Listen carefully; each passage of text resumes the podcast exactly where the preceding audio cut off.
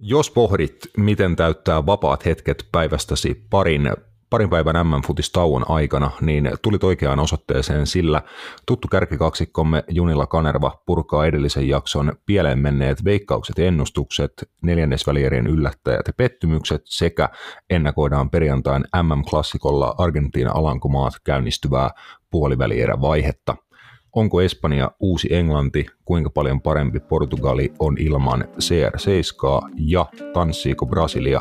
Brasilia lopulta mitalit kaulassa. Vastaukset näihin kysymyksiin ja vähän jotain muutakin päivän jaksossa. Tervetuloa mukaan ja hoplaa! Napitelellä on itsenäinen ja sensuroimaton jalkapallomedia. Asiantunteva, asiaton ja ajankohtainen. Viikoittainen jalkapallopodcast. Morjesta. Täällä taas Junilla Kanerva kaksikolla mennään tänään. Tuottaja Bamberg hoitaa jakson maailmalle tuolla ilta myöhään näin keskiviikkona, mutta ei mitään. Vuosi alkaa olla Napit edellä podcastin, podcastinkin osalta paketissa, mutta vielä mennään ääntä kohti ja pikkuhiljaa uuteen vuoteen, vai mitä Mauri? Jotain sellaista, jotain sellaista. Juu, meillä ei varmaan ihan liian montaa jaksoa enää tähän vuoteen ole, että aika paljon MM-kisapainotteista tavaraa siihen tuossa joulun alla tulee katko, niin olisiko sitä aika lailla siitä saadaan suoraan siirtyä 2022 äh, klassisen joulugaalan pariin. joo, joo, kyllä se varmaan on taas paikallaan. Mm, taas paikallaan, että nyt on ainakin saatu vähän lisää materiaalia ja pohdittavaa siihenkin näistä MM-kisoista ja tullaan varmaan vielä tässä tulevan ronttiviikon aikana saamaankin. No joo, se on kyllä tässä niin kuin mun mielestä monta skenaarioa tavallaan näitä MM-kisojen osalta, mitkä sitten voi kuvia kisojen jälkeen niin olla sitten niin kuin aika isoja puheenaiheita, että riippuu että mitä, kuka voittaa ja kuka ei voita ja, ja, ja miten hommat menee. Tuohan tuossa niin kuin silleen niin kuin monella tavalla tosi hieno, hieno tavallaan loppuvuosi Fudiksen puolesta tulos, että tuossa on vielä niin kuin monta tarinaa, mitkä voi saada tosi mm. onnellisen tai tosi surullisenkin päätöksen. Että.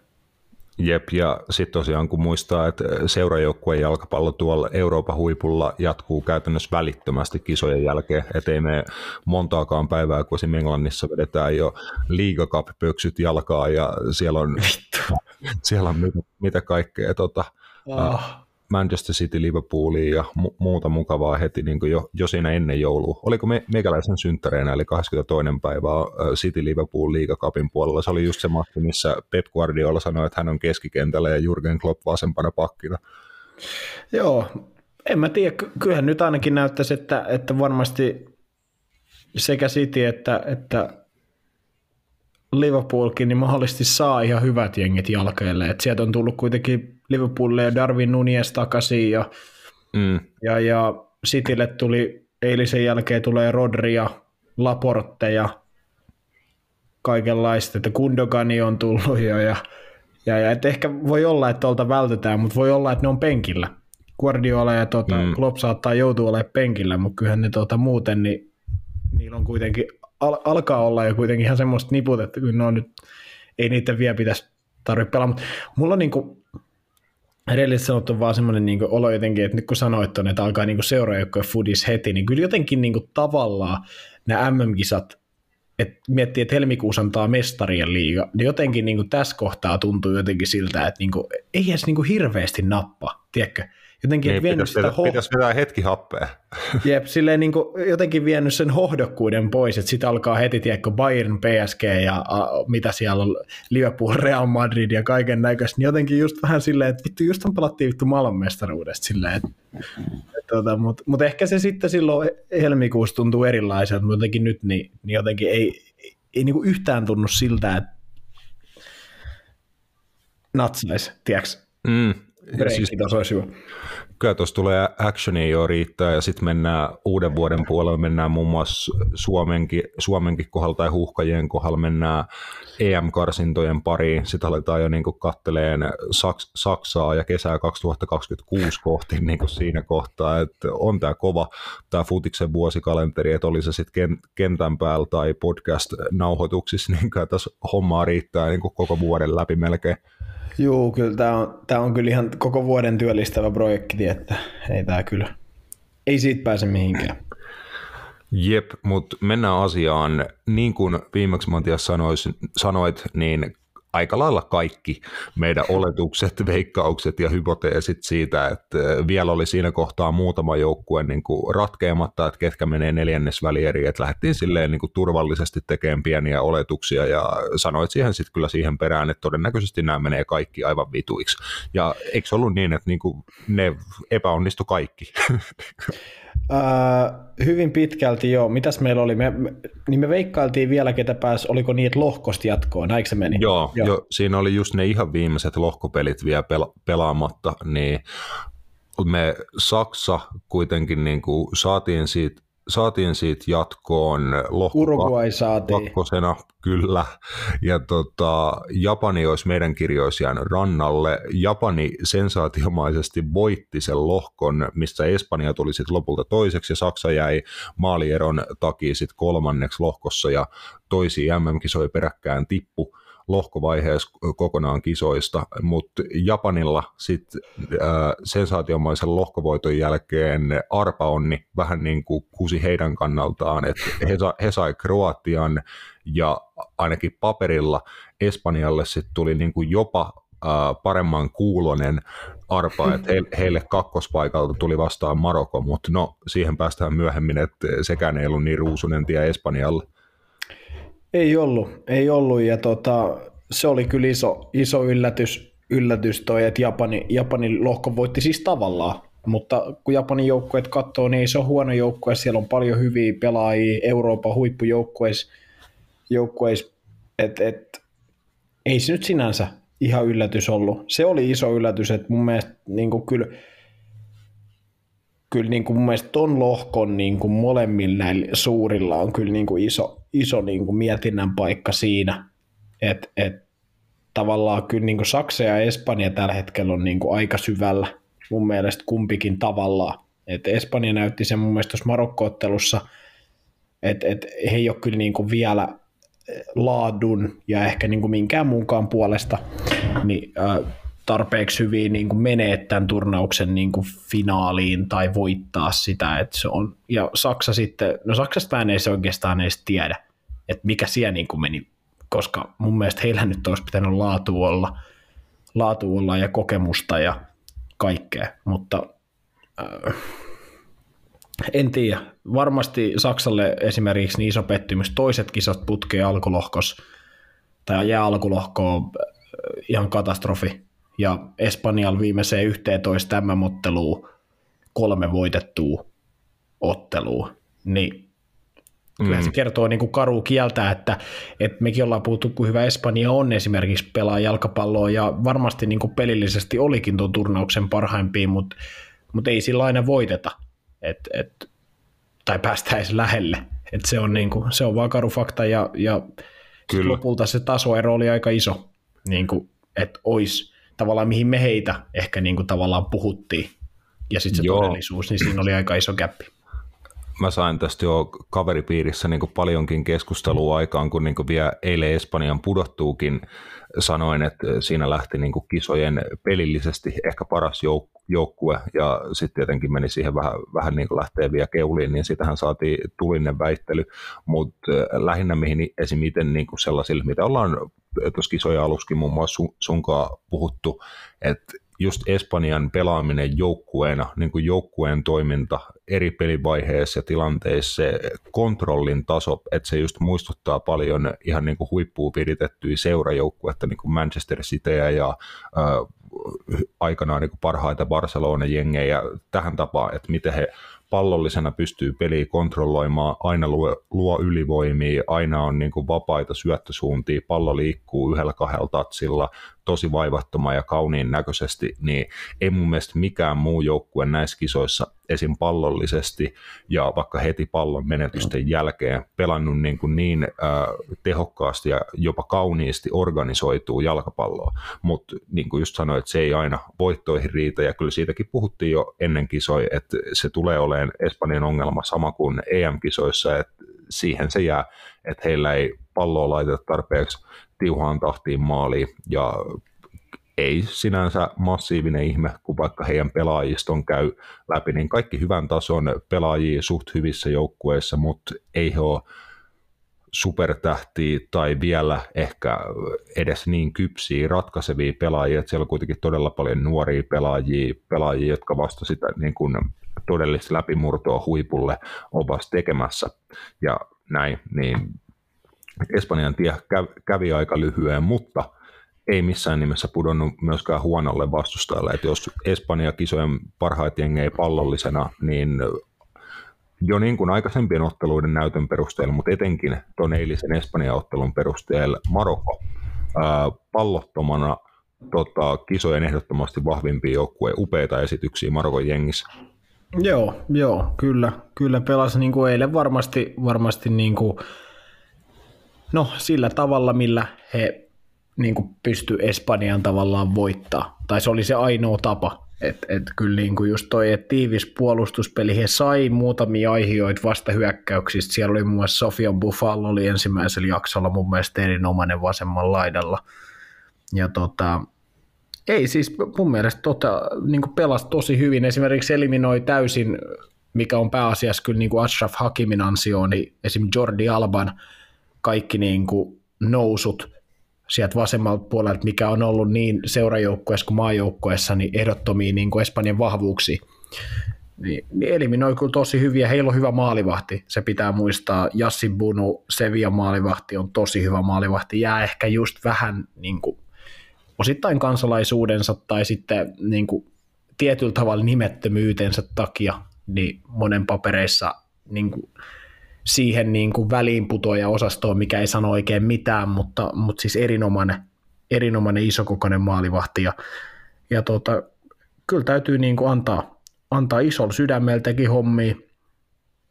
Ja, ja kyllä niin kuin tässä niin just huomasin, että, toi Espanjan peli oli skoutattu siinä mielessä ihan täydellisesti, että he ei niin kuin pystynyt periaatteessa tuomaan mitään uutta pöytään, mikä sitten on just se, mistä puhuitkin, että, että ei ole vaan tarpeeksi niitä supertähtiä, niitä eroa tekee, niin kuin difference makers, ei ole niitä pelaajia juuri ollenkaan tuossa joukkueessa.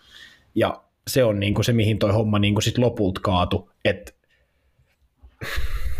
tai oikeastaan se on kaatunut joka kerta, niin kuin sanoit, niin siihen samaan hommaan, että että se, miten toi jengi pelaa, niin on, on, niin kuin se, on, on kaunista katsoa se, miten ne vastaprässää, miten ne pitää monesti, niin kuin Marokko ei päässyt mun mielestä tokalla jaksolla saati jatkoa, varmaan puolen kentää yli kuin muutaman kerran, just sen takia, että Esmonen prässäsi sen pallon käytännössä aina pois tai puolusti eteenpäin, mutta, mutta se vaan, että, että Marokko teki sen, mitä niiden piti, ja, ja heidän niin kuin, pelisuunnitelmansa varmasti tulee olemaan hyvin pitkälti tismalleen samanlainen sitten seuraavassa ottelussa, koska siellä tulee lähes yhtä kova haaste sitten niin kuin pelillisesti kyllä vastaan. Että.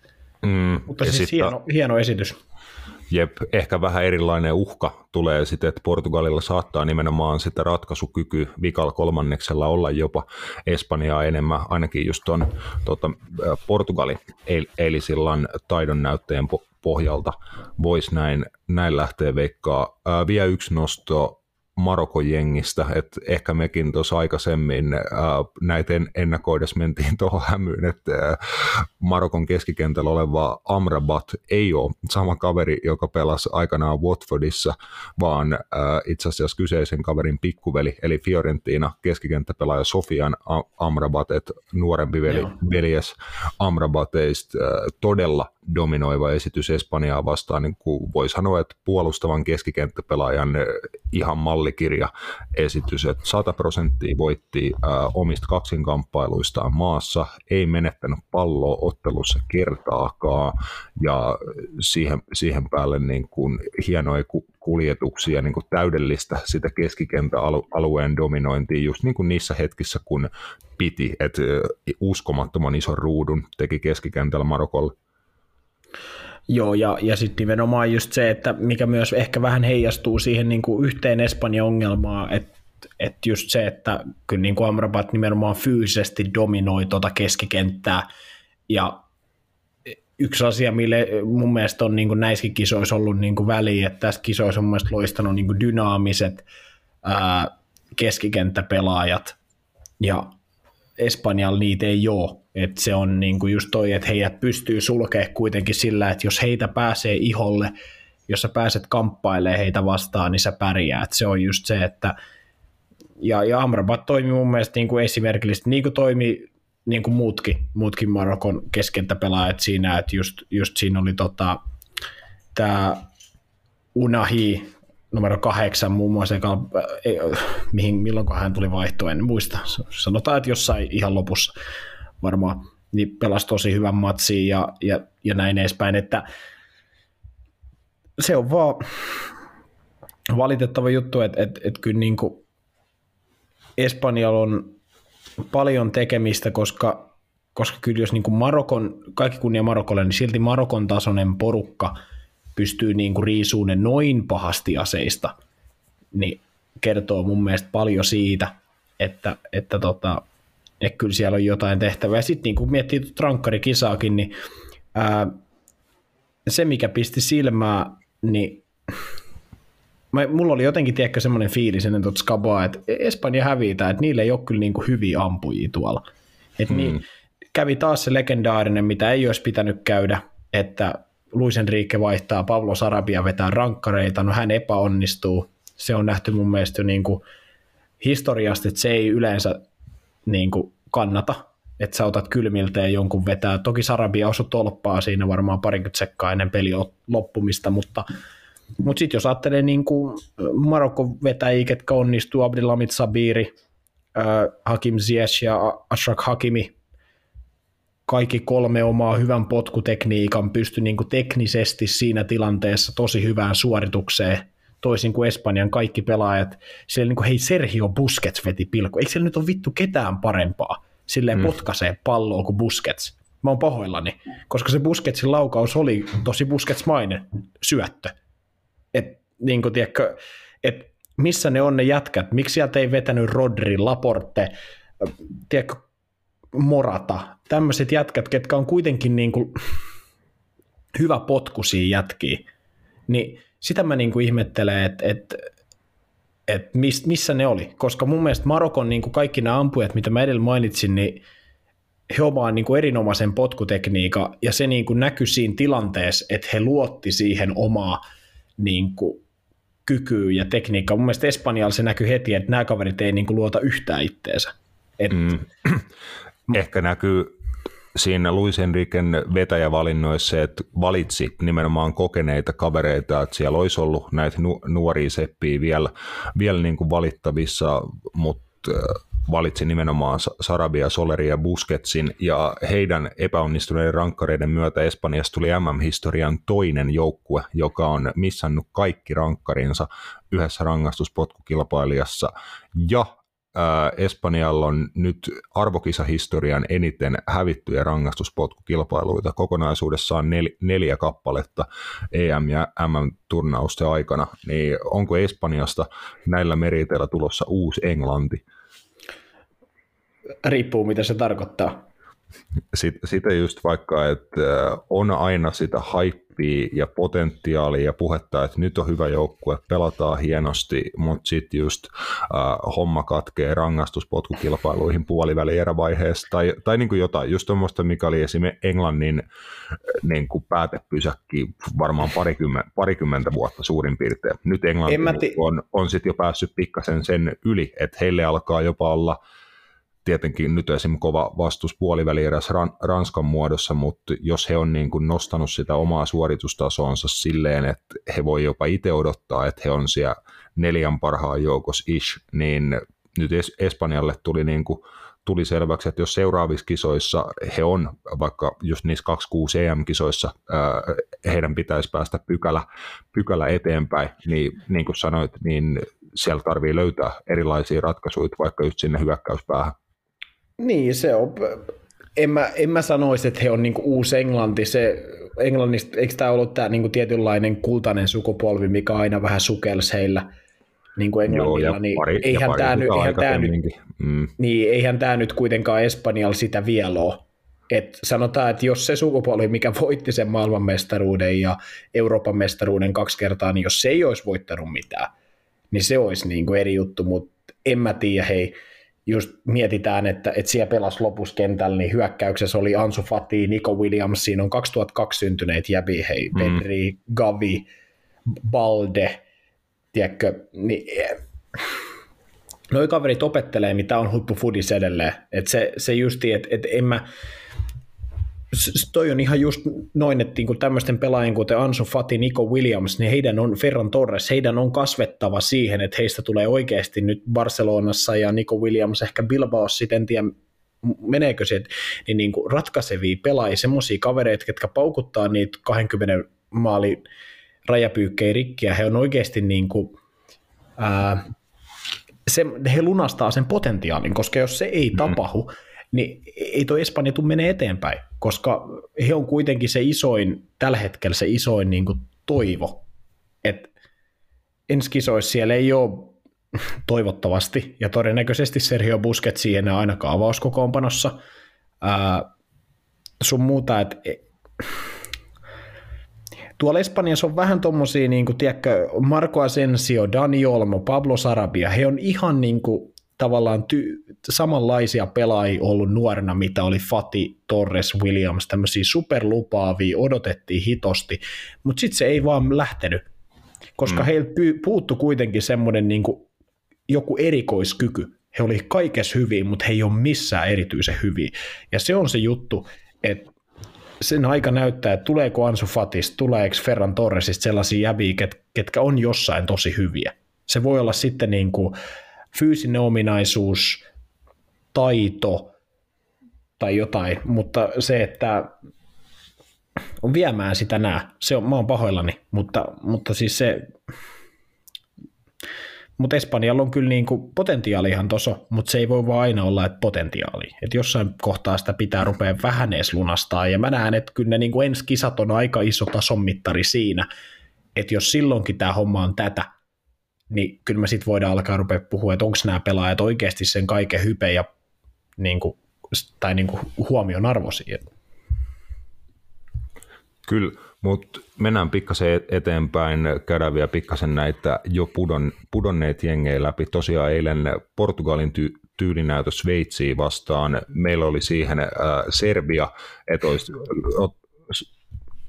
päässyt lohkosta jatkoon. Sveitsi lopulta sitten heidän keskinäisessä matsissa lohkovikasottelussa äh, hois, homm, hois homma ja paineli jatkoon, mutta ei ollut sveitsiläisistä Port, Portugali haast, haastajiksi siinä, siinä kohtaa, eikä tosiaan toteutunut se sun toivoma Portugali-Serbia reva, revanssikaan. Sitten yksi tulos, mikä niinku ihan noista vielä just niistä, mitä vi- viimeksi veikkailtiin, vähän shokeeras meikän, oli se, että Etelä-Korea paineli jatkoon. Toki sieltä tuli Brasseille saman tien aika äh, tyylikkäästi lähtö, mutta Uruguay jäi maalierolla Etelä-Korean taakse, ja mitä itse ainakin, se tuli ihan semmoisena live-tulosshokkina, että katoin Uruguayn peliä ja olin niin kuin suhteellisen varma siitä, että alettiin jo kaverin kanssa ennakoimaan Uruguay-Brasilia neljännes välierää, niin sitten tuli vielä se Etelä-Korean myöhäinen maali, ja lopulta maalieron turvin se Uruguay jäi rannalla. Joo, ja No en mä tiedä, siis varmasti niin kuin, ehkä jopa voisi sanoa, että ansaitusti. Olihan niin kuin Uruguay, niin mm. jos rehellisi ollaan, niin kokonaisuutena aika heikko. Että tämä vika-ottelu oli ihan jees. Sekin olisi voinut mennä tosi eri tavalla, jos Andrew Aye olisi pistänyt rankkarin sisään siinä tota, parinkymmenen minuutin kohdalla. mutta just se, että kyllähän niin Uruguain, varsinkin niissä kahdessa se pragmaattisuus ja se jotenkin lähestymistapa oli mun mielestä niin kuin, se oli niin huono, että sillä ei ansaitse mun mielestä MM-kisoissa päästä niin kuin jatkoon. Että tässä ottelussa tässä viikas Gaanaa vastaan, niin heillä oli luovia pelaajia kentällä, plus kaksi hyökkääjää, niin se näytti ihan eri peliltä kuin se, että he pelaa 3-5-2 ja heidän ainoat hyökkäävät pelaajat on vaikka sitten Luis Suarez ja Darwin Nunes, niin eihän sitten tullut niin kuin mitään. Mutta sitten he löi just niin kuin kaksi maalia tehnyt tota, Dearaskeettan kentälle, siellä oli Pellistri toisella puolella sun muuta, niin kyllähän se niin kuin näytti siltä, että Uruguay nyt halusi niin kuin tehdä jotain. Ja, niin kuin, mm, ja, ja just se, että ihan, he, he jätti sen liian myöhäiseksi. Et mun mielestä se oli hieno esitys heiltä ja kaikki se Uruguay, Gaana, Luis Suarez on paholainen ja kaikki muu se niin kuin jännite sen peli, pelin ympärillä. Mun se oli ihan niin kuin tuo alkulohkovaiheen viihdyttävimpiä matseja ja just se, että Uruguay kun ne päätti, että ne alkaa pelaa ja se näytti niin kuin siltä, että sillä 2-0 menee jatkoon, mutta just ne oli heidän kisojen ainoat kaksi maalia, niin kyllä se Jep. just ne heikommat esitykset kahdessa ekassa pelissä lopulta heille, heille maksoi, mutta täytyy sanoa, että itse se niin oikeasti harmitti. En mä ollut mitenkään varautunut siihen, mutta se niin meni, ihan, meni ihan tunteisiin, että olisin just halunnut nähdä, huolimatta siitä, että Uruguay oli pelilaadullisesti aika heikko, niin halunnut nähdä semmoisen vähän niin kuin kansainvälisen jalkapallon Atletico Madridi nähdä just Brasiliaa vastaan, että siitä olisi tullut niin, kuin, niin kova tappelu, että olin kyllä pettynyt, että sitä ei päästy näkemään. Se ei ollut yllätys, että Korealla ei sitten ollut brasseille niin antaa minkä, minkäännäköistä ha- haastetta, niin just sen takia se oli vähän, vähän pettymys, että ei päästy näkemään tuommoista kunnon her- herkkupalaa. Joo, ja palatakseni ehkä vielä niin tuohon Uruguayhin, niin just se, että että se mitä sitten sen esimerkiksi Ghana-ottelun jälkeen tapahtui ja se Uruguay-pelaajien käytös, niin se oli mun mielestä sitten niin kuin se ei ollut taas niin kuin mistään kotosi. Et se oli niin kuin sitä, niin kuin sanoit, niistä tyypillistä Atletico Madridia, että alkoi niin kuin hirveä härdelli. Siellä niin kuin Gavani paisko sitä var-ruutua sinne seinään ja mitä kaikkea, siellä oli Himenes kävi melkein käsiksi tuomari, ja siis noi, noi on just sellaisia juttuja, mitä, mitä mä oon aina silleen, niin kuin, että ihan oikeasti, tiedätkö silleen, että teitte kaksi maalia tässä turnauksessa, te olitte ehkä niin kuin puolimatsia hyviä, tässä turnauksessa, niin miten te voitte vaatia tai olla jotenkin niin kuin tuomarille tosi vihaisia siitä, että te ette ole jatkossa? Mun mielestä se on niin kuin omituisinta, koska ette te edes yrittänyt, lukuun ottamatta mm-hmm. ehkä tätä matsia, niin se, että et olisin mäkin niin kuin halunnut tavallaan nähdä, se olisi ollut klassikko Uruguay, Brasilia tolla stagella, niin varmasti olisi ollut pikkasen eri meni Korea, Brasilia, missä muun muassa mä lopetin varmaan 30 minä jälkeen kattomisen, koska ei ollut mitään katsottavaa. Se oli niin yhtä maalia. Niin, niin Uruguay olisi voinut tehdä, tiedätkö, Marokot ja vetää tollasella, tollasella tyylillä se just johonkin pilkuille, ja sitten se olisi voinutkin olla, tiedätkö, ihan jotain, ihan jotain omaa kamaa, mutta tavallaan silti niin kuin ansaitusti Etelä-Korea, että he uskalsivat ottaa Portugaliin vastaan pelissä, millä, missä heillä ei kuitenkaan pitänyt olla hirveästi mahiksi, niin vähän riskejä, ja sitten mennä jatkoon, niin täytyy antaa siitä niin kuin kreditit, mutta totta kai Tienous pystyy niin kuin tämän turnauksen isolle mestarisuosikille.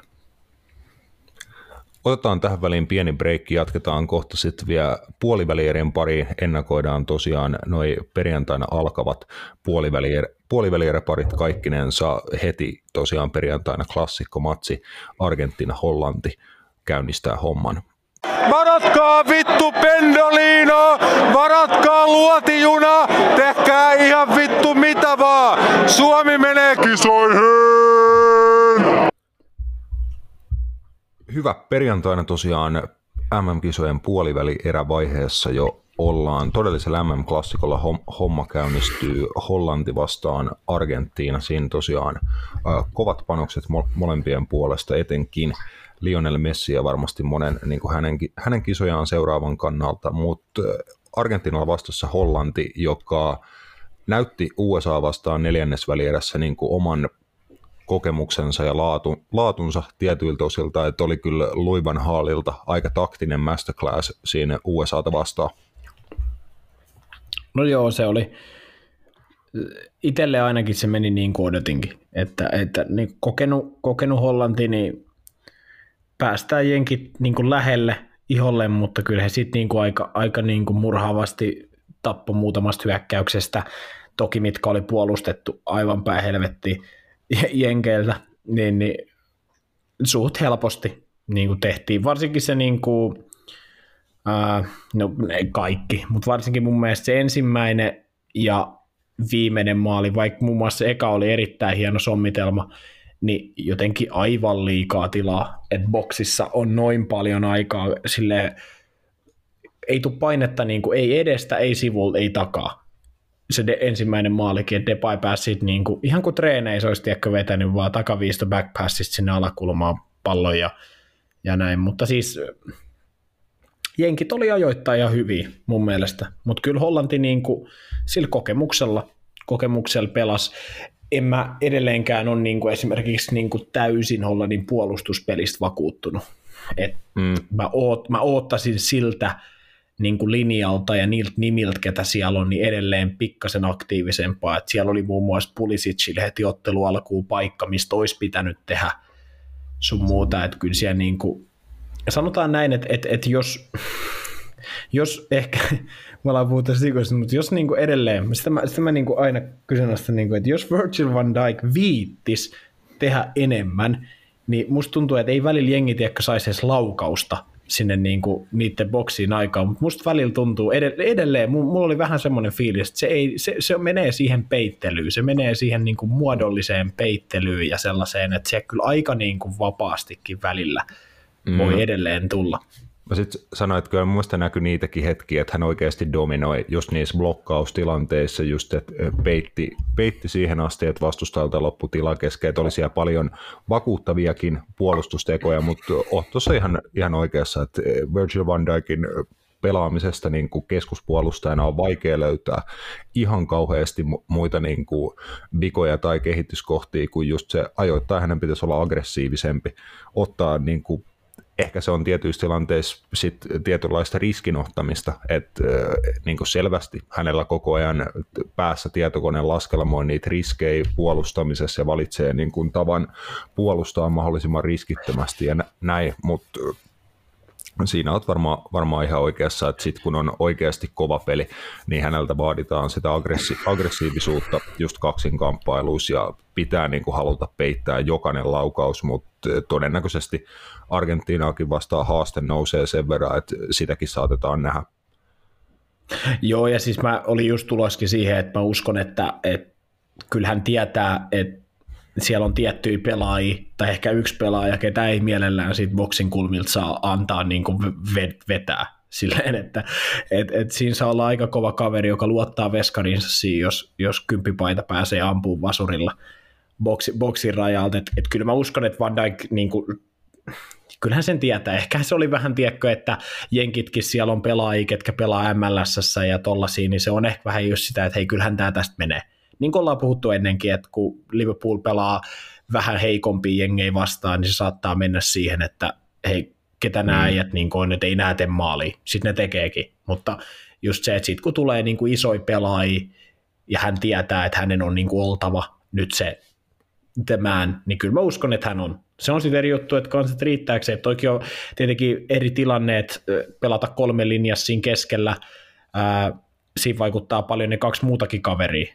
Et, et sen sijaan, että pelaisi niin kuin kahden topparin linjassa, niin siinä on varmasti niin kuin itsellä isompi vaikutus siihen, siihen puolustamiseen, mitä itsekin tiedän, kun kolme linjassa pelannut, että se, se vaikuttaminen on monesti vaikeampaa just siinä, että mutta en mä tiedä, toi on mielenkiintoinen peli, toi, toi tulee olemaan tosi tasainen matsi, mikä todennäköisesti tulee menee aika lailla sillä niin kuin pelikirjalla, että Argentiina tulee pitää palloa ja Hollanti pyrkii hyökkäämään vastaan samalla tavalla kuin Yhdysvaltoi vastaa – Joo, mikä... Hollanti, Hollanti Yhdysvaltojen vastaan mun mielestä ihan briljantisti puolusti sen kentän keskustan, että David Klaassen, joka oli avauskokoonpanossa, että hän käytännössä miesmerkkasi siinä USAn keskikentän pohjalla Tyler Adamsi ja Klaassen painoi kyllä sellaiset kilometrit jo ekan puoliajan aikana, ettei ollut ehkä ihme, että hän tuli sitten puoliajan kohdalla vaihtoon, että tuli tuoreet jalkoja, mutta Hollannin keskikentän kolmikko, että just alkuun Deruun, Klaassen ja Frenkie de Jong uskomaton määrä juoksukilometrejä, voitettuja irtopalloja, peitettyjä syöttölinjoja, pallon pitämistä omalla jengillä.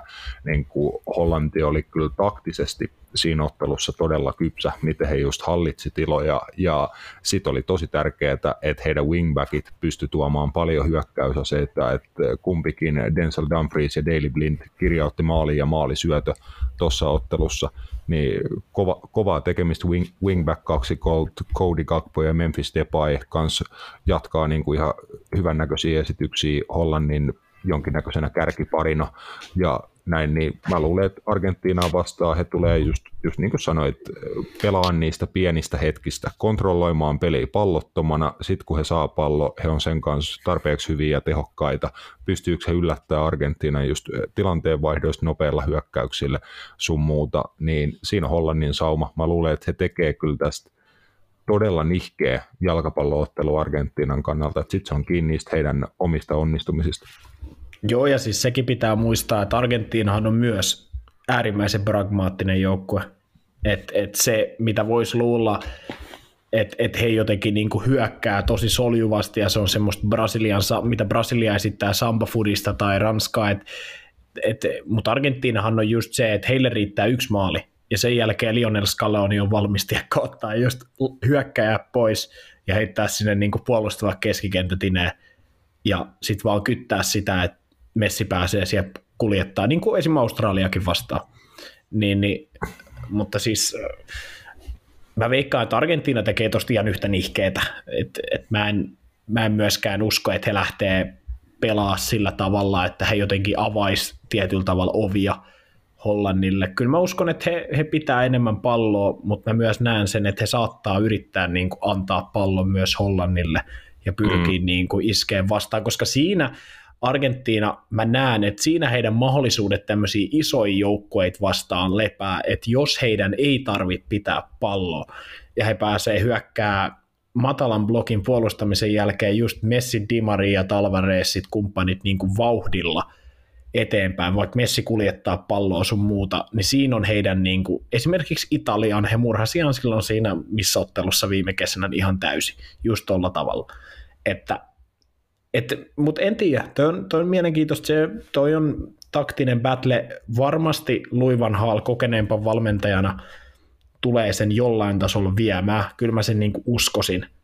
mutta tietenkin mä toivon, että Lionel Scaloni uskaltaa niin ottaa myös silleen riskejä, että et koska, koska mä sitten näen sen myös, että, että jos ajatellaan vaikka Argentiinan puolustu, puolustus ja Hollannin puolustus ja Argentiinan niin virheherkkyys on huomattavasti isompi siellä alakerrassa, mitä ehkä Hollannilla, niin just se, että en tiedä. Mutta mun... mut Argentiinakin on yllättävän pragmaattinen joukko, että sekään ei nyt ole mikään niin kuin superhyökkäävä mun mielestä nippu. Mm, ja Lionel Messin rooli on niin kuin pelillisestikin niin massiivinen, että jos se on symbolisesti ja muuta, niin Argentiinan joukkueen pelaamisessakin just se, että Messi pelaa pelaako hän sitten vale ysinä vai kymppipaikkana vai miksi sitä tuossa systeemissä halutaankaan sanoa, mutta eihän hän kauheasti just muuta tee, kun nimenomaan etsii sitä pelitilaa. Just sitä, mistä viimeksi puhuin, että kun Messi kävelee,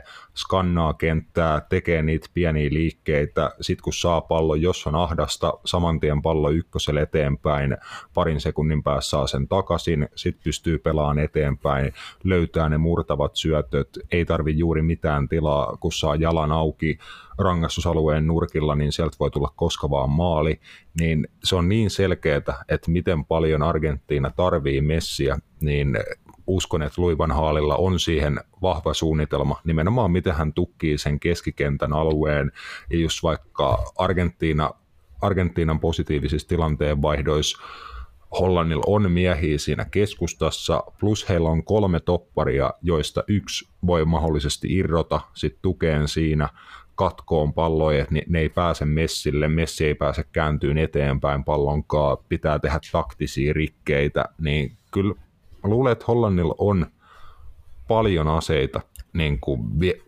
viedä tämä peli tosi tiukaksi ja itse ainakin sanoin, että tämä tulee menee jatkoajalle, mahdollisesti 0-0 lukemis. Niin, Et mulla on 0, 0, vähän... 0, Mä sanoin, että 0-0-1-1 ja mennäänkö, mennäänkö rankkareille asti? Voidaan mennä, voidaan mennä. Et, et se, käy, se käy mulle oikein hyvin ja siis oot ihan oikein siinä, että, että kyllä niin kuin Hollanti varmasti tietää just sen, että mikä se vahvuus Argentiinilla on, mutta se just, että mun mielestä mä otan sitä, että nyt näiden toisten kavereiden pitää mm. myös sitten olla valmiit ottaa vastuut, että, että mikäli Angel Di Maria ja kumppanit sinne avoskokoonpanoon palaa, niin ne on just niitä jätkiä, kenen on oltava myös valmiit niin tekemään ratkaisuja. Et, et, koska kyllähän se nyt tietää niin sokeekin ottalla, että kehen tavallaan se NS jonkin tason miesmerkkaus tulee kohdistuu. Et, et se on ihan ilmiselvä juttu. Et, mutta se voi olla niin kuin Argentiinan vahvuus, tai sitten se voi olla Argentiinan se suuri heikkous, mikä on ollutkin aina. Mm. Että jos se on yhden miehen joukkue, niin, niin, niin en usko, että he Hollantiin voittaa. Mutta jos sieltä on muut pelaajat valmiit ottaa vastuut ja tekee niitä juttuja, mitä Espanjan niin osalta siinä puhuttiin, että tekee niitä ratkaisuja, niitä eroja siellä kentällä, niin sitten Argentiinilla on mahis mennä ihan mihin vaan, mutta jos se on sitä, että annetaan pallo Messille ja sitten hän lähtee puskee sinne seitsemää pelaajaa kohti, niin ei he tule tätä voittaa, mutta mä sanon, että mennään sille, että menee yksi yksi rankkareille, sä voit päättää kumpi voittaa rankkareille. Mm, perustuen ei yhtään mihinkään, niin Ar- Argentiina menee rankkareiden jälkeen välieri. Selvä. Joo. Vastustajan he saisivat sinne puolivälieräparista Kroatia, Brasilia. Et Kroatia onnistui Japanin kaataa rang- rangaistuspotkukilpailuiden jälkeen. Heille tosiaan kaksi viimeisintä ottelua varsinaisen jälkeen 0-0, että niin lohkovaiheen viime, viimeinen ottelu äh, Belgiaa vastaan, kun sitten toi, toi tosiaan äh, Japaniin vastaan ottelu, ottelu meni sitten rankkareille, asti, eikö anteeksi 1-1 tilanteessa, 1-1 tilanteessa mentiin rankkarille, oli muuten äh, muun muassa Dejan Lobrenilta kaunis maali syöttö Ivan Perisicin äh, tasotusmaali, että kun äh, Lobrenin vanha joukkuekaveri Daniel Sturridge oli mennyt en, ennustaan, että Japani menee, menee jatkoon, niin Lobren kuittasi ja he sitten tota, ton matsi, matsin jälkeen vaihtoi videopuhelussa vielä ajatuksiakin, että siellä on muun muassa Lovrenin johdolla todella kokenut Kroatian jengi Brasilialla vastas, mutta näyttää hei kokemuksen lisäksi ehkä vähän jopa väsyneeltä joukkueelta. No ihan varma, ei helkää tota, ää, rosteria tuossa joukkueessa ole kuin oikeastaan semmoinen, no se varmaan kymmenen kenttäpelaaja, jos ollaan ihan rehellisiä. 11, 12, 13. Semmoista kaveria, ketä voi sinne kentälle oikeasti laittaa, ettei se taso tipu. Ja, ja, ja. Mutta mä jotenkin uskon, että, että, että tässä on niin, niin paljon myöskin siitä, että mikä on se Kroatian niin kuin ottelusuunnitelma. Ja Brasilia on tavallaan ehkä heille myös ihanteellinen vastustaja siinä mielessä, tai en mä tiedä, voiko Brasilia olla kellekään ihanteellinen vastustaja, mutta just se, että Kroatia tulee olemaan paljon parempi mitä Etelä-Korea – Ihan varmaan. Tai no, mm. toi oli varmaan paha jinksaus, niin en sa- otan sanat takaisin, voi olla parempi kuin Etelä-Korea just sen takia, että heillä on esimerkiksi keskikentällä semmoista laatua pallollisesti, että he pystyy niin kuin, kyllä tarvittaessa niin kuin esimerkiksi rikkoa, jos Brasilia prässää, tai luoda paikkoja just Modricit, Kovacicit, Brozovicit, ja sitten just niin kuin mainitsit, hyökkäyspäässä on periaatteessa, no Andrei Kramaric, Ivan Perisic, ne kaverit, kehen se niinku maalinteko kohdistuu. Että kyllä tästä niinku tiukka peli tulee. En mä usko, että Kroatia pystyy tätä voittaa. Kyllä Brasilia on sen verran brutaali ryhmä, että tota, varsinkin jos pelaat heitä vastaan naivisti, niin ne kyllä rankasee sua. Mutta mä, kyllä mä taas niin näen sellaisen, tiedäkö, vähän semmoisen viban, mikä olisi voinut tulla niin kuin Uruguainkin kanssa tietyllä tavalla, että, että tässä mm. on se pie, pieni mahis, että Kroatia voi semmoisella pienellä paskailulla päästä aika pitkälle ja viedä tämän vaikka sitten jatkootteluun tai näin. Mä, mä näen, että he voi tehdä sen matalas blokissa, jos se puolustaa. Heillä on kuitenkin just tarpeeksi taitoa siinä keskialueella, jos se sen pallon saa, niin tehdä senkaan jotain. Ni, niin, niin tota, en mä sitä mahdottomuutena pidä, mutta eihän nyt tosta niinku voi tavallaan ottaa silti mitään muuta kuin yhtä lopputulosta, ja se on se, että, että Brasilia tämän niin kuin jotenkin voittaa. Joo, se ehkä Brasiliasta vielä, että heitä ei kuitenkaan ihan hirveästi ole vielä testattu näissä kisoissa. Et he on saanut aika monta peliä vetää tuollaisella kunnon niin kuin FIFA-avarilla, että siellä on käytännössä Casemiron lisäksi viisi hyökkäävää pelaajaa kentällä. Toki sitten esim. laitapakkiosastolle ei ole kauheasti hyökkäyspäähän niin kuin super isoja apuja oma, omaavia kavereita. Et voi olla, että muutos tulee esim. siihen, että Casemiron vieressä pelaa Fred, olisiko jopa Fabinho, tai tulee jotain pienehköä kierrätystä tuohon Brasilian joukkueeseen. Et moni asiahan siellä on hyvin toiminut. Et Neymarilla on vähän enemmän tilaa siinä keskikentän puolella ottaa iso pallollinen rooli. Rafinha on pelannut laitapelaajana tosi hienot kisat, paiskii paljon hommia kumpaankin suuntaan. Vinicius Junior vasemmalla ja keskellä Richarlison on sitten ottanut maalintekovastuuta ja näin, niin mä luulen, että Brasilialtakin kysytään kyllä just tosi kokeneen Kroatian jengin puolesta niin kuin haastavampia kysymyksiä. Se voi näkyä just vaikka jonain vaihtona tuohon avauskokoonpanoon. Mahdollisesti. Mahdollisesti, että kyllähän se, se on, se on vaikea sanoa. Mä, mä veikkaan kyllä, että he menee tuolla samalla. Se on toiminut hyvin siinä mielessä justi, että vaikka heitä ei ole testattu, niin se on toiminut hyvin. Ää, niin mä en usko, että he ehkä vielä lähtis muuttaa. Se on sitten eri juttu, että, että, että onko niinku Brasilia valmis, just niin kuin sanoin, että he on pelannut pelkästään käytännössä mukavuusalueella siinä mm. mielessä, että he on saanut pitää palloa, he on saanut käytännössä aina kävellä sinne aika pitkään, Etelä-Korean matsissakin, niin eihän se vaatinut kuin pari minaa, niin käytännössä Rafinha käveli sinne boksiin ja syötti takaviistoon ja Viniciuksilla oli sitten niin kuin hyvä mesta tehdä hienolla viimeistelyllä siitä maali, ja se oli käytännössä siinä. Siinä se jo tiesi, että tämä oli tässä. Ja, ja, mutta jos Kroatia pystyy tuon välttää, niin, niin esimerkiksi 2018, kun muistellaan, mihin niin kuin, ä, Brasilian kisat kaatu Belgiaa vastaan, joka on toki ihan eri porukka kuin Kroatia, niin oli se, että ä, niin kuin tota Roberto Martinez niin, niin voitti niin kuin Titen taktisesti 100 mm. ihan satanolla. Just siinä, että miten niin kuin, äh, setappaa se oma joukkue niin kuin tuohon matsiin. Et Brasilia lähtisi lihan samalla, tiedätkö, siellä pelasi just kaseina joku kutinhoja jotain, ja sitten siellä oli Casemiro yksin alhana, jene jene, ja sitten se homma niin kuin vastahyökkäyksistä kusi. Niin v- tässä voi olla sama mahis, mä en edelleenkään usko sitä, koska Kroatia, niin kuin sanoin, ei ole lähellekään niin hyvä, mitä, mitä Belgia silloin, mutta se justi, että että onko toi Brasilian joukko just taktisesti niin, niin hyvä, että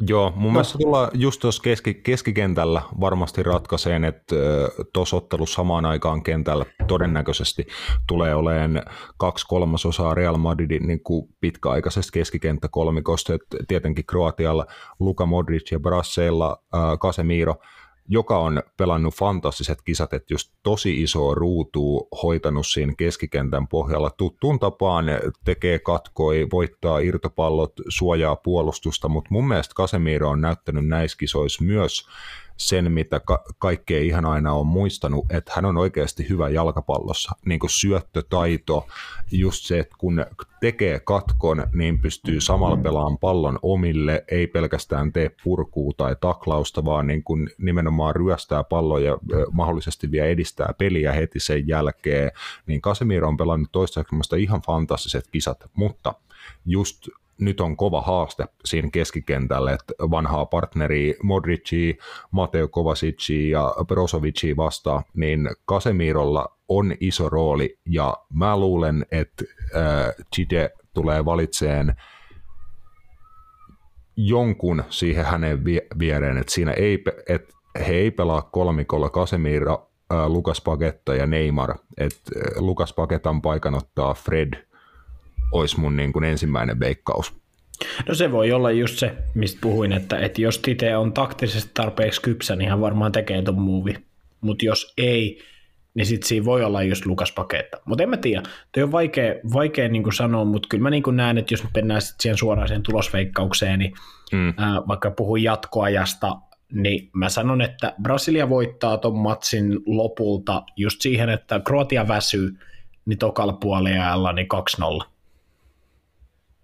Joo, mä annan Kroatille yhden maalin vielä 2-1, mutta muuten aika, aika lailla samoilla linjoilla joo.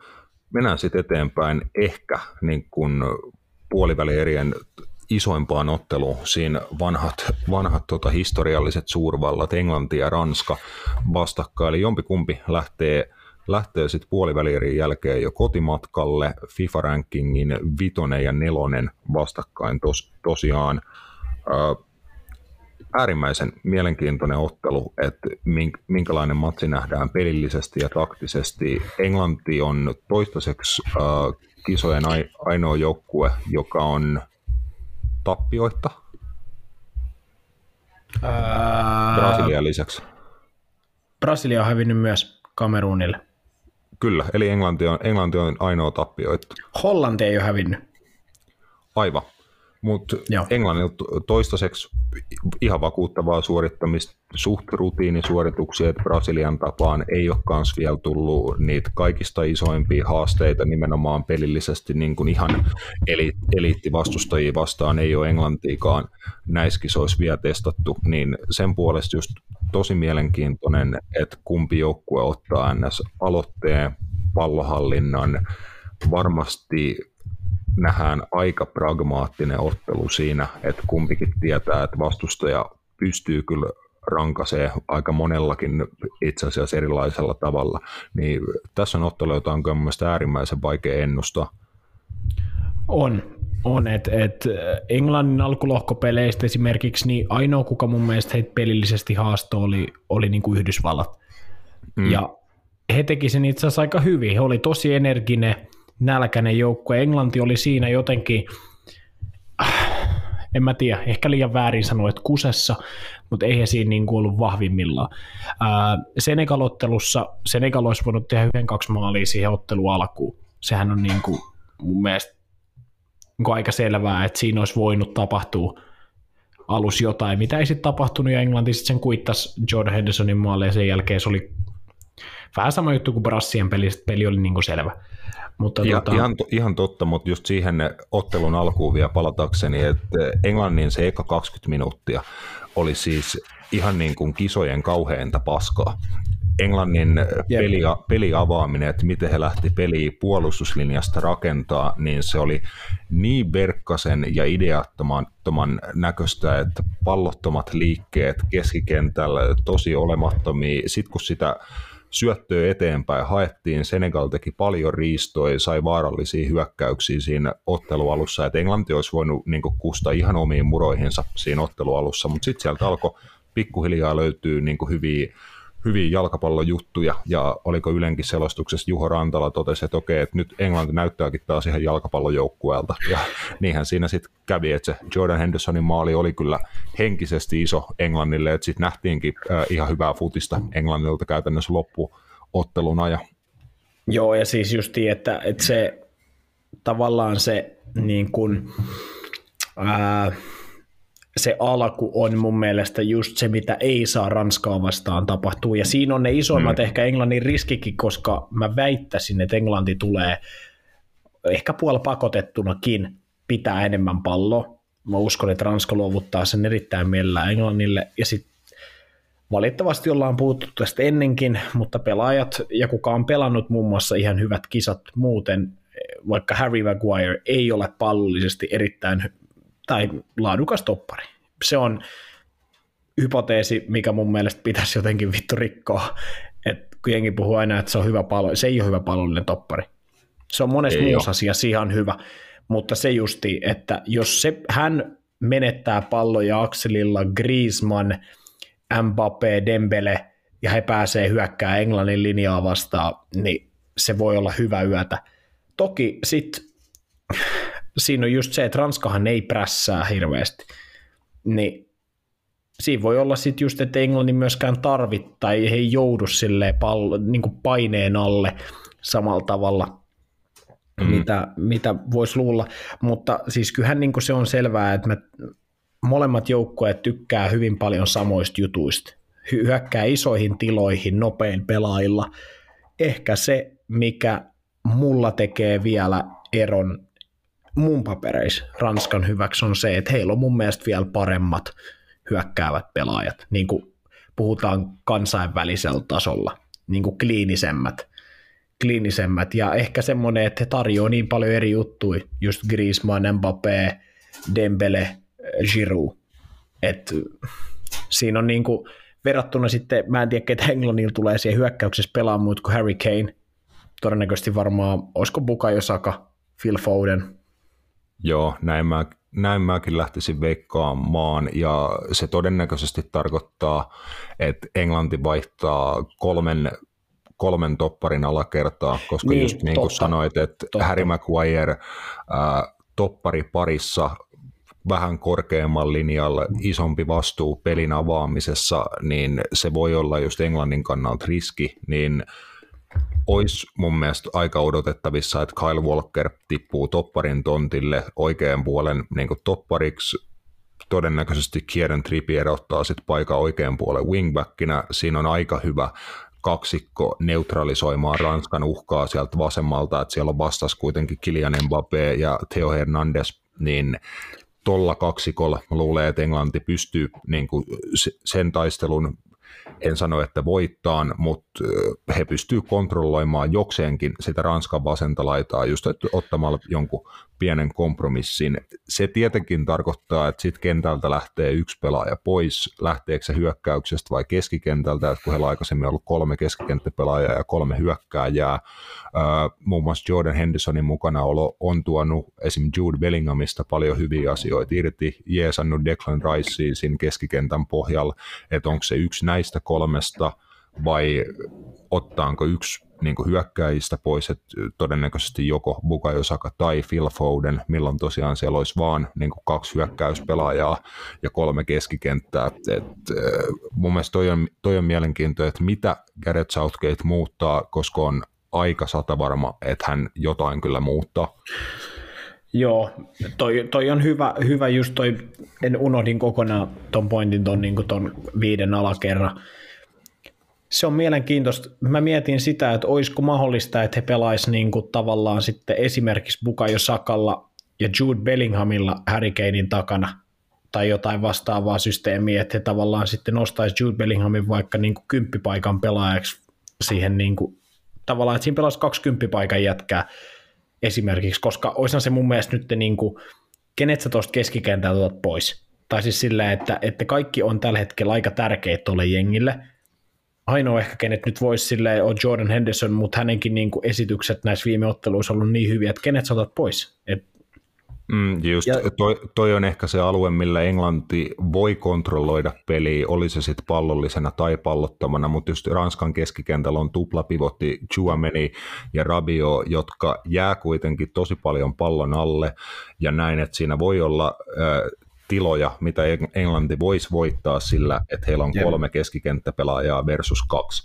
koska Antoine Griezmann nyt ei kuitenkaan ole keskikenttäpelaaja. Hän on just hyökkääjä, joka tulee hakemaan sitä palloa ja niin kuin linkkaa sen keskikentän ja hyökkäykseen. Siinä voisi olla se Englannin alue, just että Declan Rice, Jude Bellingham, Jordan Henderson, tosi dynaamisia, juoksuvoimaisia, fyysisiä keskikenttäpelaajia plus kaikki niin kuin hyviä, hyviä vielä pelaan palloa siihen päälle, että jos he taidossa jonkin verran saattaa ranskalaisille hävitä, niin just siinä energiassa, uh, intensiteetissä he voi niin kuin voittaa semmoisia pieniä voittoja tuossa ottelussa. Mutta mä mietin just sitäkin, että Ranskakin on esiin käyttänyt, käytti EM-kisoissa ää, 3, 4, 1, 2. Pystyttäisikö se, se myös tavallaan nähdä, että Usman Dembele tiputettaisiin penkille ja sitten tavallaan sinne tulisi wingbackiksi joku muu. Ja tavallaan he lähtisivät kans kolmelta toppari, sehän ei muuttaisi periaatteessa mitään muuta kuin sen, että he putosi Dembele pois, Mbappé, Giroud ylös, Griezmann niiden taakse, koska mä mietin just sitä, että kyllähän Ranska tietää sen, että sieltä todennäköisesti on tullut esim. Kylian Mbappélle se Kyle Walker Trippier, tämmöinen NS-tuplaus, ää, niin mä mietin just sitä, että pystyisikö he esim. siirtää Mbappé pelaa enemmän keskustaa, missä hän esimerkiksi sit niin kuin olisi enemmän keskellä, hänen ei tarvitse suoraan saada sit palloa siihen, niin kuin, että hänellä on kaksi äijää siinä vastassa.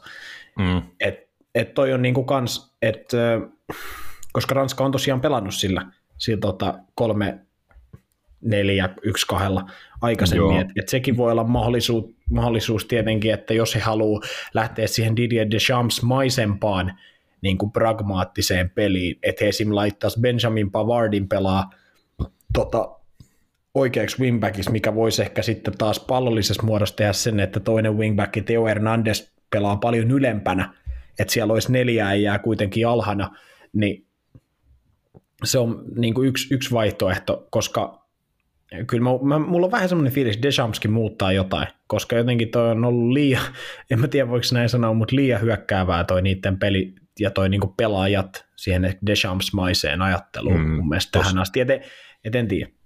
Tuossahan ei välttämättä tarvitse edes tehdä pelaajavaihdoksia, että se toi kokoonpanokin, millä he vaikka on pelannut, että Kunde oikeana pakkina keskustassa, sitten Upamecano kanssa Varane tai Konate, Theo Hernandez vasemmalla, ja sitten tosiaan kun Usman Dembele on se oikean puolen laituri ja Theo Hernandez on hyökkäävä vasen puolustaja, niin eikö he niin kuin muutenkin vähän pelaa niin, että Usman Dembele on tosi leveällä ja enemmän niin kuin wingbackin tonteella.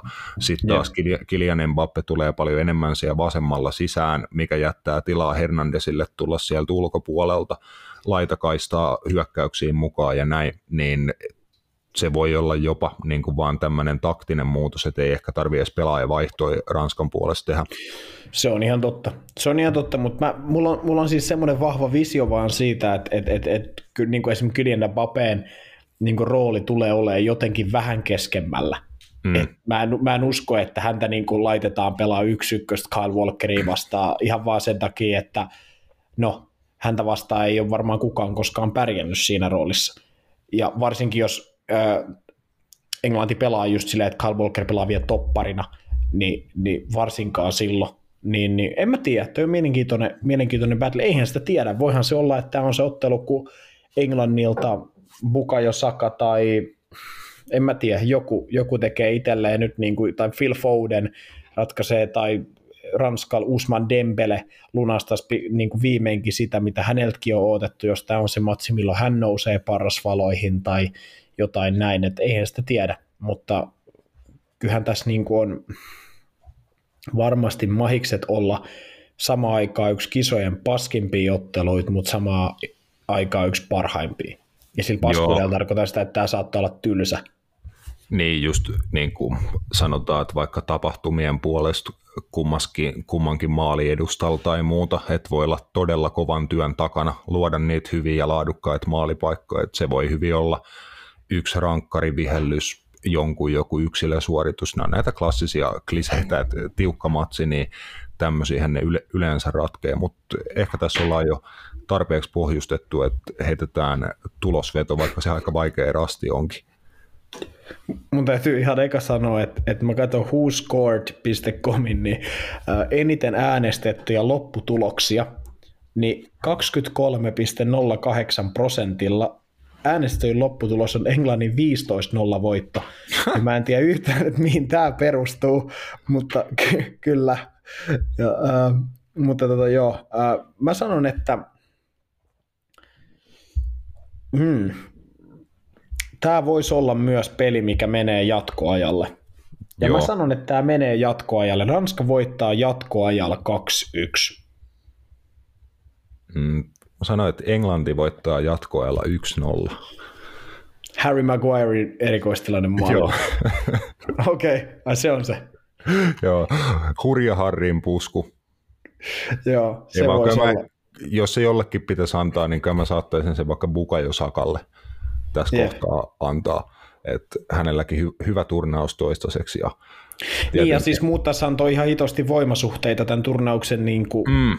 mestaruuden kannalta, että jos Ranska niin kuin esimerkiksi murjoo Englannin, niin kyllähän se niin kuin vahvistaa vaan sitä, että kyllä tässä on ehkä niin kuin maailmanmestaruus tota, numero kaksi putkeen tulossa. Mutta sitten jos Englanti esimerkiksi dominoi Ranskaa, niin kyllähän se pistää niin kuin Portugalin ja Hollannin, Argentiina, Brasilian tällaiset jengit ihan uuteen niin kuin tavallaan lähtökohtaan myös, että se Ranska on sieltä niin kuin pois, koska mm. kyllähän se nyt on se oletus, että he siellä niin kuin olisi se team to beat, mutta en tiedä, mielenkiintoinen matsi. Jep, ja mielenkiintoista on myös, että, ku, että tosiaan äh, ottelun voittaja saa vastaan Marokon tai Portugalin. Et Marokko kerätti jo jonkin verran tuossa purkaa just heidän upeata esitystä Espanjaa vastaan. Et niin kuin sanoit, tuskin tulee suuria muutoksia Marokon puolesta, että hyvin organisoitu palloton muoto puolikorkeassa blogissa niin kuin aggressiivista puolustamista ja siihen päälle muutama hyvä taitava yksilö, niin Marokolla on – ehdottomasti niin kuin mahdollisuudet olla näiden kisojen superyllättäjä, jopa painaa mitalipeleihin asti, ei missään nimessä kannata pois sulkea, mutta antoi Portugalikin tosiaan Sveitsiin vastaan aika hyvän myrkky, myrskyvaroituksen siitä, että kuinka hyvä he voi olla ilman Cristiano Ronaldo, että hänen tilalle avaukseen noussut Gonzalo Ramos kolme maalia 70 minsan sisään ja sitten Ronaldon tieltä vaihtoa ja siinä Portugalin niin kuin tulevaisuus alkoi vähän pil- pilkistää nyt. Joa Felix, Gonzalo, Gonzalo Ramos, äh, sun muuta, niin hienoa peli Portugalilta teille. Joo, mä, mä vielä edelleen kaipaan Rafael Leao kentälle. Mä niin kuin, kaveri on päässyt varmaan kaksi kertaa mun silmissä kentälle, että tässä ottelussa tehnyt kaksi maalia. Et, et tota, häntä mä vielä tuonne kaipaisin, mutta äh, joo, kyllähän tämä Marokolle on tosi paha paikka. He pelas saakeli, siellä pelasi niin heidän kapteenit ja puolustajat ja kaikki pelaajat niin puol paskana sen Espanjan ottelun loppuu.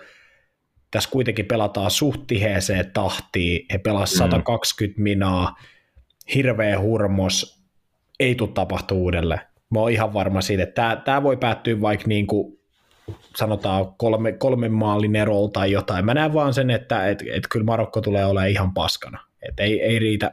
Portugali oli kuitenkin niin hyvä ja pääs niin helpolla sitten kuitenkin ää, Sveitsiin vastaan, että en mä jotenkin näe, että, että Marokolla on tässä, heilläkin on niin, niin kuin, tavallaan sitten niin kuin pieni se oikeasti hyvien pelaajien niin kuin katalogi, että en ja, he, ja he on tehnyt jo tosi kovan duunin niin kuin tähän mennessä kisoissa, että äh, oiskohan kisojen paras rekordi tota, oman maalin puhtaana pitämisestä. Marokon verkkoon on mennyt ainoastaan yksi maali tähän mennessä, että Kanada on, onnistui yhden maalin tekemään. Marokon Ei oli oma maali. Niin, se, sekin vielä, että senkin he tosiaan laittoi omaan verkkoon, että vastustajat ei ole Marokon verkkoa vielä maaliin näissä kisoissa tehnyt, niin sitä he varmasti yrittää jatkaa, mutta voit olla ihan oikeassa, että tämä on ehkä niin kuin yksi liikaa, ihan vaan sen takia, että tuosta niin kuin edellisestäkään ottelusta ei ole siinä ei kauhean monta pä- huilipäivää ole välissä ennen kuin he joutuu sitten tosi ison työvuoron taas vetää Portugaliin vastaan. Joo, joo. Ja, ja onko Ronaldolle he enää paluuta? Onko niin. enää paluuta av- niin kuin NS-kentille? No nyt tosiaan Fernando Santosista tuli viimeisin manageri, joka niin kuin puhaltaa pelin poikki Ronaldon kohdalla, että Ronaldon reaktio siihen, että hänet Etelä-Koreaa, eiku anteeksi, tota, ketä vastaan he pelasi siinä loppuvaiheen vikassa. Ai, ai, ai Etelä-Korea vastaan jo loppuvaiheessa. Et, kyllä, jep. Niin siinä kun hänet otettiin vaihtoon, niin Fernando Santos ei sen jälkeen ollut ilmeisesti kovin vakuuttunut Ronaldon reaktiosta, että jonkinnäköiset tota, itkupotkuraivarit ja hän lähti sitten pukukoppiin ennen ottelun loppuun ja Santos ei pitänyt siitä, että minkälaista esimerkkiä kapteeni joukkueelleen näytti, niin seuraava matsi tosiaan Sveitsi-ottelu Ronaldo ei avauskokoonpanos nähty. Tuli toki sitten ottelu jo ratkettuu kentälle, yritti sitä maalitilastonsa siinä vielä parhaansa mukaan kiilottaa loppuun, mutta ei tullut tulosta senkään saralla. Et, siinä on kyllä iso kysymys seuraavaan otteluun, että oliko tämä yhden ottelun näpäytys Ronaldolle vai näkeekö Fernando Santoskin, että hänen joukkueensa oikeasti pelaa parempaa jalkapalloa ilman kyseistä herraa? No sanotaan näin, että jos Gonzalo Ramos ei noilla näytöillä avaa seuraavassa pelissä, niin siinä on mun mielestä niin politiikkaa parhaimmillaan. Tai siis mm. se on just sitä, mistä puhuttiin ennen kisoja, että Ronaldo voi vaan itse ilmoittaa, että hän pelaa, niin se on just sitä sit parhaimmillaan. Et, et, et, mä oon tosi yllättynyt siitä, että Fernando Santosille riitti munat tehdä tuon, koska mä näin, että hän on siis hyvä valmentaja, mutta ihan täys perseen nuolia, tiedätkö? Mä, nä, mä oon nähnyt sen aina, että hän on ihan täys ollut semmoinen, niin kuin, että, että Mutta siis kun, kun toi ei ole ilmiö, mikä on tavallaan just niin kuin ihan tästä näin tullut, että se on vaan niin kuin, aina on puhuttu niin kuin tosi pitkään jo siitä, niin kuin mekin ollaan puhuttu, että kun toi tiet, yksi mies ei tee mistään joukkueesta parempaa, hän saa itsensä näyttää siinä joukkueessa mahdollisesti hyvältä, mutta hän ei niin kuin, tee sitä muuta joukkuetta paremmaksi. Hän ei auta Joe Felixia saamaan enemmän tehoja, hän ei auta Bruno Fernandesia saamaan enemmän tehoja, jne, jne. Vaan hän ottaa ne kaikki itteensä, hän niin kuin imee ne tehot muilta itteensä. Niin se, että jos Portugali tässä kaupassa haluaa mennä pitkälle, Ronaldo voi olla joku rooli. Se voi olla se, että hän tulee vikalle vartille, kun hän vielä pystyy fyysisesti ehkä juoksee pari spurttia tai pari kertaa vielä ponnistaa siellä boksissa niin kuin korkealle, niin tehdä yhden maalin. Hän voi ratkaista peli, mutta ei hän avaukseen kannata laittaa, koska hän ei voi sieltä ottaa tällaisessa matsissa ikinä pois. Se on ihan sata varma. Niin ei hän tule 90 minuuttia, niin hänen se, niin se vaikutus matsiin 90 minuutin aikana on todennäköisesti vähän parempi, mikä se olisi, kun mä olisin siellä. Et, ja se kertoo aika paljon siitä niin kuin, tiedätkö, hänen tämän hetken tasosta. Eli tosi olematon. Niin ei, ei mun mielestä ole hirveästi vaihtoehtoja. Siis Gonzalo Ramos on parempi hyökkääjä tohon hommaa, mitä Cristiano on. Rafael Leao on parempi kuin Cristiano on, niin en mä jotenkin niin näe, että hänen pitäisi olla niin kuin, mun mielestä Tuomas Virkkunen esim. menneen MM-kisoja puhu, niin lähelläkään Portugalin avauskokoonpanoa. Mm. Et, et nä, Mut, näin se vaan on. Jep, mutta tässä ollaan ehkä siinä, että Fernando Santoskin on päätynyt tilanteeseen, että hän ei enää tarvi Ronaldoa, että hänellä on paljon superlahjakkaita ja huipputasolla säännöllisesti suorittavia pelaajia, että aikaisemmissa turnauksissa hän on ehkä tarvinnut Ronaldoa ja hän on tarvinnut Ronaldon, että hän on se sankari, joka kantaa jengiä, tekee ne maalit ja ottaa paras valot itselleen, mutta tällä hetkellä siitä on just enemmän hyötyä tai enemmän haittaa kuin hyötyä, niin ehkä Santoskin on niin kuin lopulta sen, sen laskelman tehnyt ja just siihen päälle vielä tota, huono käytös, niin toi oli ihan selvä ratkaisu Santosilta, ja oliko Portugalin faneiltakin jonkinnäköisessä gallupista tätä kysytty ennen tota Sveitsi-ottelua, niin 70 prosenttia oli vastannut, että he haluaa, että Ronaldo pudotetaan avauskokoonpanosta. Se alkaa kertoa jo niin kuin aikamoista kieltä, että enää ei ole kuin se 30 prosenttia tota, Ronaldo-fanipoikia, jotka hänen avauskokoonpanon paikkaa, paikkaa esim. perään kuuluttaa niin sekin kertoo omanlaista kieltään, kieltään kyllä niin. melkein, melkein kaikesta. Et... On, on. Ja sitten just se, että kun eihän siis ollaan puhuttu, kukaan ei tule hänen saavutuksia häneltä koskaan tai keneltäkään viemään pois. Ne ei tule jalkapallohistoriasta unohtuu, mutta nyt ollaan vaan saavuttu siihen pisteeseen, että millään johtajuudella, kokemuksella ei ole enää mitään väliä, kun ei riitä, ei ole, ei ole, ei ole niin tarpeeksi hyvä, tiedätkö? Et ei, ei sillä ole mitään merkitystä, että oot sä, oot sä Cristian Ronaldo, jos sä et osaa pelaa enää. Et, et, näin se menee. Et, ja, mun ja, nimenomaan, on... ja nimenomaan silloin sitä johtajuutta voisi näyttää muualla, vaikka sitten siellä vaihtopenkin puolella, mutta niin sitten se johtajarooli voisi ottaa siellä. Ja nyt ehkä Ronaldo on jopa niin kuin pakotettu siihen, että hän itsekin tietää, että jos hän MM-kisoissa, kun omalla maajoukkueella menee hyvin, nyt on niin kuin välieräpaikka on näpeissä, niin jos hän niin kuin nyt kiukuttelee ja vetää huomioon itteensä ja niin kuin polttaa sillat maajoukkueenkin kanssa, niin hän, hän tietää, että se on niin kuin siinä. E, hänelläkään ei ole siihen enää varaa, niin kyllä tuon ottelun aikana näkyy, että Portugali teki maaleja, niin hän siellä suhteellisen iloisen näköisenä hymyili ja taputti ja pelin jälkeen oli kävellyt niin kuin mediatilan ohi, niin kulma niin kuin isolla vir- leveällä hymyllä, isolla virneellä kävellyt siitä ja häneltä kysytty, että, että uh, are you happy, niin sanoi, että yes of course, Portugal won. Ja tota, ei muita kommentteja antanut, mutta niin kuin hymyille mm. vaan poistu paikalta. Klisee. Niin, että just, että ehkä hän itsekin pakoneessa nyt tajuaa, että oli se sitten hänen rooli vaihtopelaajana tai muuta, niin hän voi sieltäkin saada sen yhden maalin, että hän ottaa e- Eusebion ennätyksen kiinni vai mikä, mikä se nyt olikaan ennätys, mitä hän tällä hetkellä jahtaa. Niin se voi olla todennäköisempää just vaihtopelaajana, että onko Portugalin jäljellä yksi ottelu vai, vai vielä kolme ottelua, mahdollinen pronssi tai finaalisit mukaan lukien, niin se voi olla, että just maalinteko onkin hänen parhaat saumat tulee vaihdosta. Niin, sanotaan vaikka näin, että, että tota, tietyllä tavalla mä voisin jopa tässä kohtaa pitää todennäköisenä, että jos ollaan puhuttu siitä, että Messi ja Ronaldo kohtaisi tässä turnauksessa, niin se olisi se pronssiottelu, mikä voisi olla tällä hetkellä ehkä se jopa realistisin, että jos, jos Argentiina itsensä välieri klaaraa ja Portugalin pitäisi klaarata, niin he voisivat jopa niin pelaa siinä bronssiottelussa vastakkain, koska sieltä on sitten mahdollista tulla sen verran kovia nippuja, että ei välttämättä finaali ole asiaa. Mm. Mutta, mutta just se, että onhan toi nyt vaan siis niin se, että mua siis kiinnostaa suunnattomasti se, se myös tässä niin Ronaldo-hommassa just se, että, että jos Portugali tässä turnauksessa menee päätyy asti, niin kuka sen sankariviitan saa?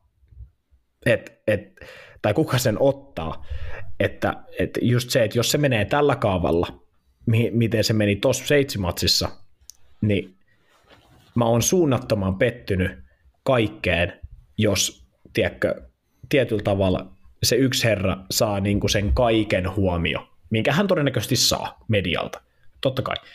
Mutta, mutta just se vaan, että, että ja, ja, ja kun hän tekee vielä sen sit niin, että hän todennäköisesti ottaa sen itteensä, niin kuin tiedätkö, just silleen, miten puhuu, mm. että hän niin kuin et, et mä toivon, että jos Portugali menee päätyy asti, niin Ronaldo tiedätkö osaisi juhlia sit homma. Totta kai se on iso saavutus. Iso saavutus, mitä jalkapallossa voi saavuttaa ja näin. Mutta se, että hän ei ottaa sitä spotlightia. Hän ei olisi, tiedätkö, siellä ilman paitaa niin kuin, oman brändin bokserit jalassa ja, ja tiedätkö, ole siellä niin kuin ihan päällikkönä.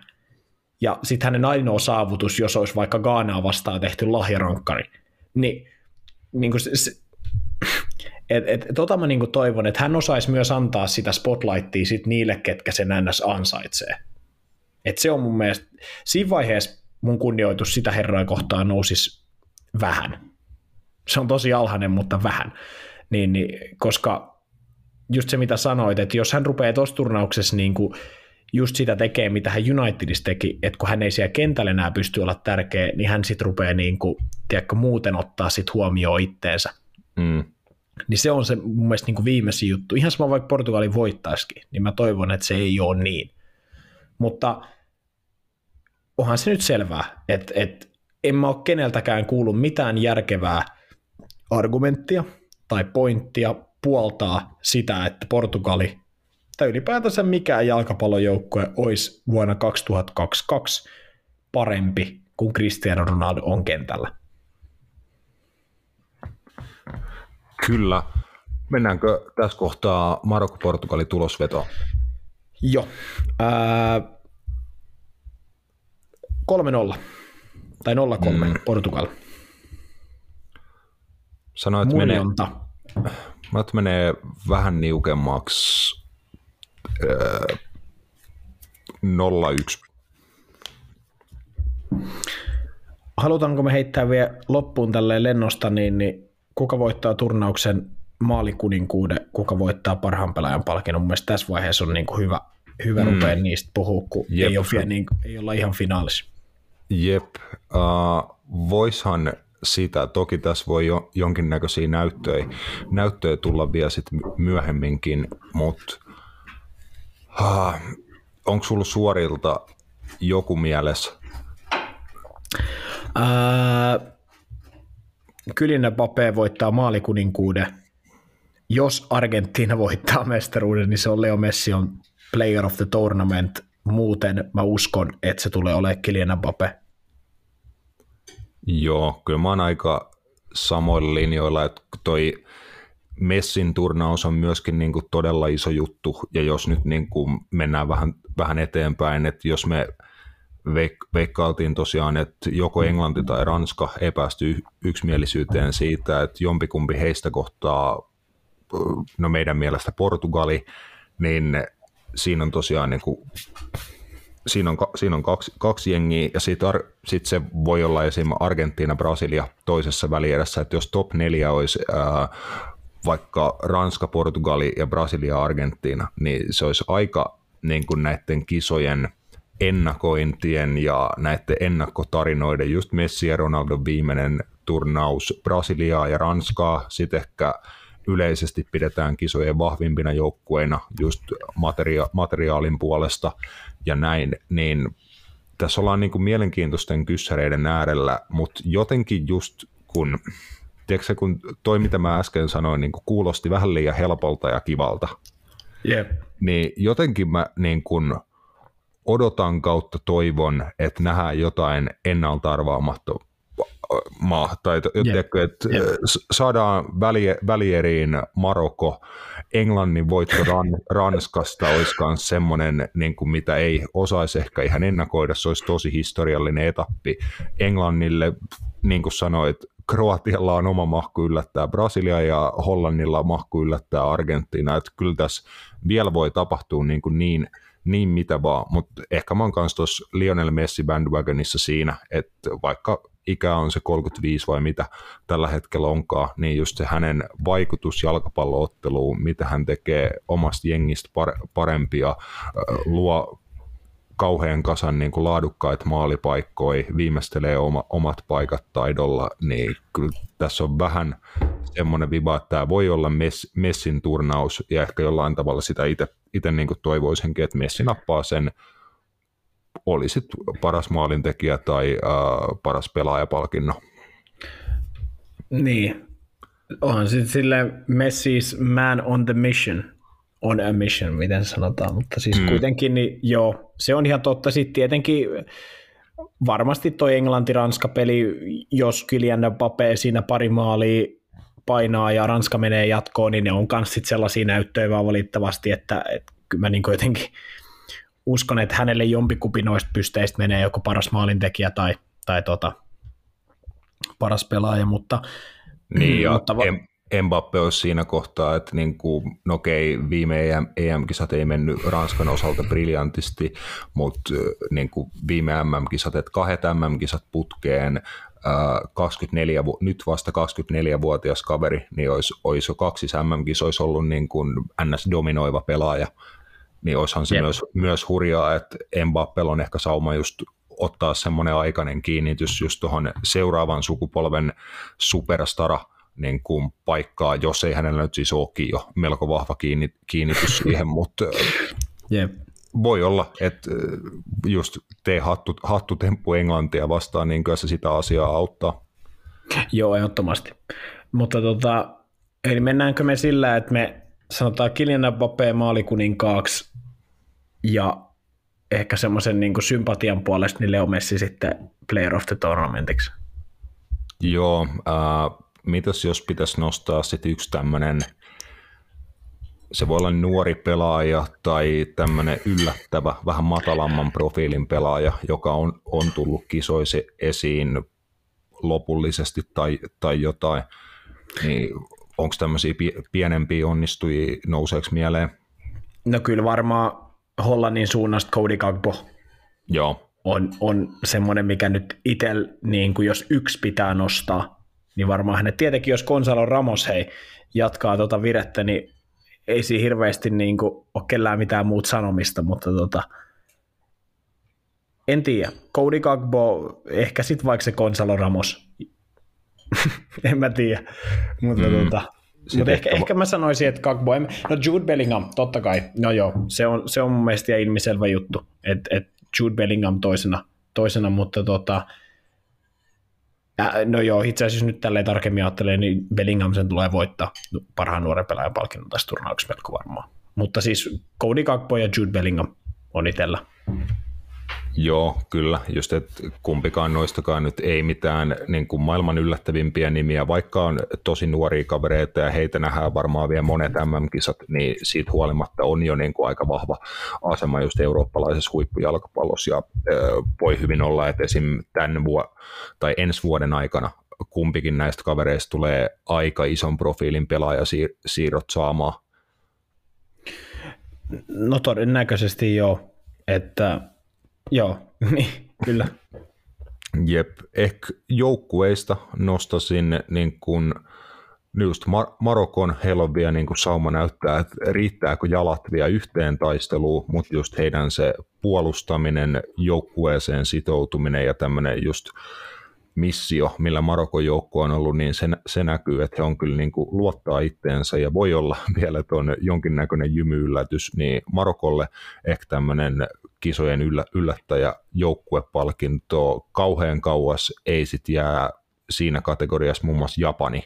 Et jos ehkä vähän harmittain heillä jäi niin tuo jatkopaikka Kroatiaa vastaan piippuu, niin siitä huolimatta kyllä pelillisesti tosi hienoja esityksiä Japanin joukkueelta. Ja mun mielestä mielenkiintoista, että käytännössä jokaisessa ottelussa heidän niin kuin nimekkäimmät pelaajat, että Brighton-pelaaja Mitoma, äh, Takumi Minamino, äh, sitten Arsenalin Yasu, muun muassa oli paljon niin kuin vaihtopelaajina, että harvassa pelissä oli niin kuin nämä nimekkäimmät kaverit edes avauksessa, toki siellä hyviä just Bundesliga-tason sun muita pelaajia oli kentän puolella paljon, että kyllä Japaninkin joukkueessa kilpailutilanne oli hyvä, mutta heistä kanssa näkyy se joukkueena yhtenäisyys, sitoutuminen siihen, miten halutaan pelata, pysty pelaamaan monipuolisesti, vaihteleen prässitasoja, hienoja maaleja teki kisoista, niin Japanille kanssa ehkä tämmöinen pieni kunniamaininta. Joo, ehdottomasti. Japani oli kyllä niin kuin näiden kisojen isoimpia yllättäjiä. Kyllä, hei, tästä on hyvä jatkaa seuraavaksi, kun jutellaan, on aika lailla nämä puolivälierämatsit takana päin, sitten ennakoidaan välieriä ja tietenkin sitten vielä finaali- ja pronssiotteluita, eli varmasti ainakin pari, ja, pari seuraavaa jaksoa menee vielä kutakuinkin MM-kisojen parissa. Mut kiitoksia taas tästä kaikille. Kiitos Matias ja heippa hei.